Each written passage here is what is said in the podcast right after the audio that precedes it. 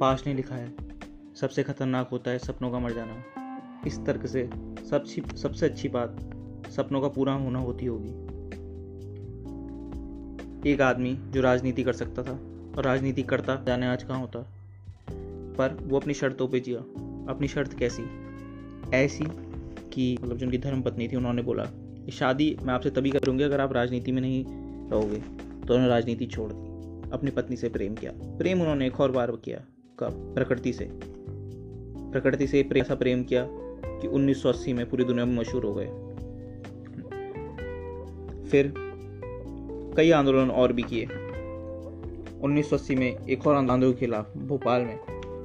उन्नीस सौ चौरासी में मानव बचाओ तथा वन बचाओ आंदोलन हज़ारों आदिवासियों को अपने साथ जोड़ लिया और गढ़चौरी के मुख्यालय पहुँच। गए छुआछूत के खिलाफ आंदोलन किया। कौन थे? ये थे हमारे सुंदरलाल बहुगुणा अब आप बोलेंगे कि सुंदरलाल बहुगुणा का अचानक ज़िक्र क्यों? पहली बात तो ये हमारे प्रदेश के थे, सुंदरलाल बहुगुणा। तो मेरा एक दायित्व तो बनता है कि इनके बारे में बात करना। दूसरी बात, जैसे अमेरिका में ग्रीन पार्टी है तो वो तो वहाँ कुछ नहीं करती। अगर हमारे यहाँ ग्रीन पार्टी होती तो उसके अध्यक्ष, निर्माता यही। और तीसरी बात, अगर आप इनके जीवन में नज़र डालेंगे तो आपको पता चल जाएगा कि इनके बारे में अखबारों में इतने बड़े लेख मैगजीनों में इतने बड़ी आर्टिकल और यूट्यूब में इतनी बड़ी वीडियो क्यों बन रही है? तो सुंदरलाल बहुड़ा कौन? वही सुंदरलाल बहुड़ा जिन्हें 1948 में हाँ जिस वर्ष गांधी जी की मृत्यु हुई, उसी वर्ष गांधी जी मिले और उन्होंने उनसे कहा, तुमने अहिंसा को पहाड़ पर उतार दिया है। बचपन में यूँ हुआ कि एक बार सब सब बच्चे खेल रहे थे आपस में सात आठ बच्चे। एक आदमी आया बूढ़ा सा, वयस्क आदमी मतलब चालीस की उम्र का रहा होगा। उसने कहा, उस पर एक थैला था उसमें एक मशीन थी। तो सब बच्चे उसके पास गए कि ये क्या है, ये क्या है। तो साथ, उस आदमी ने एक मशीन निकाली जिससे वो खादी सूतने लग गया। तो बच्चों ने बोला, ये क्या है? उस आदमी ने बोला, इससे हम आज़ादी लाएँगे। ये गांधी जी की खादी सूतने की मशीन है। सब बच्चों का चले गए वहाँ से। पर जैसे गोविंद वल्लभ पंत थे उत्तराखंड से वैसे ही, उसी प्रतिभा से, उसी जिज्ञासा से उन्होंने पूछा कि ये क्या है? और वो और वो आदमी था श्रीदेव सुमन, और वो बालक था सुंदरलाल भगुणा। बाद में उनके राजनीतिक गुरु भी कह सकते हैं उन्हें। उनसे बहुत प्रभावित हुए।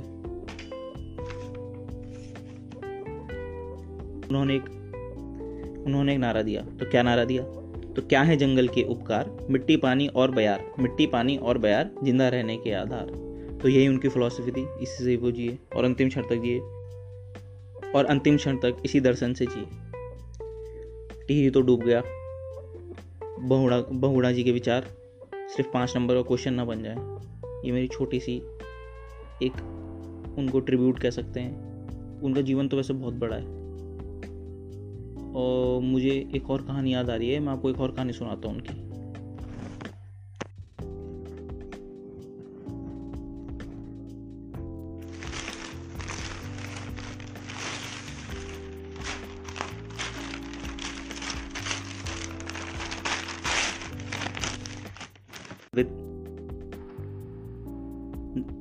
तो एक बार हुआ यूँ, दलितों के मंदिर प्रवेश के बाद भी पर्यावरणविद सुंदरलाल भगोड़ा ने जातीय समानता के लिए लड़ाई जारी रखी।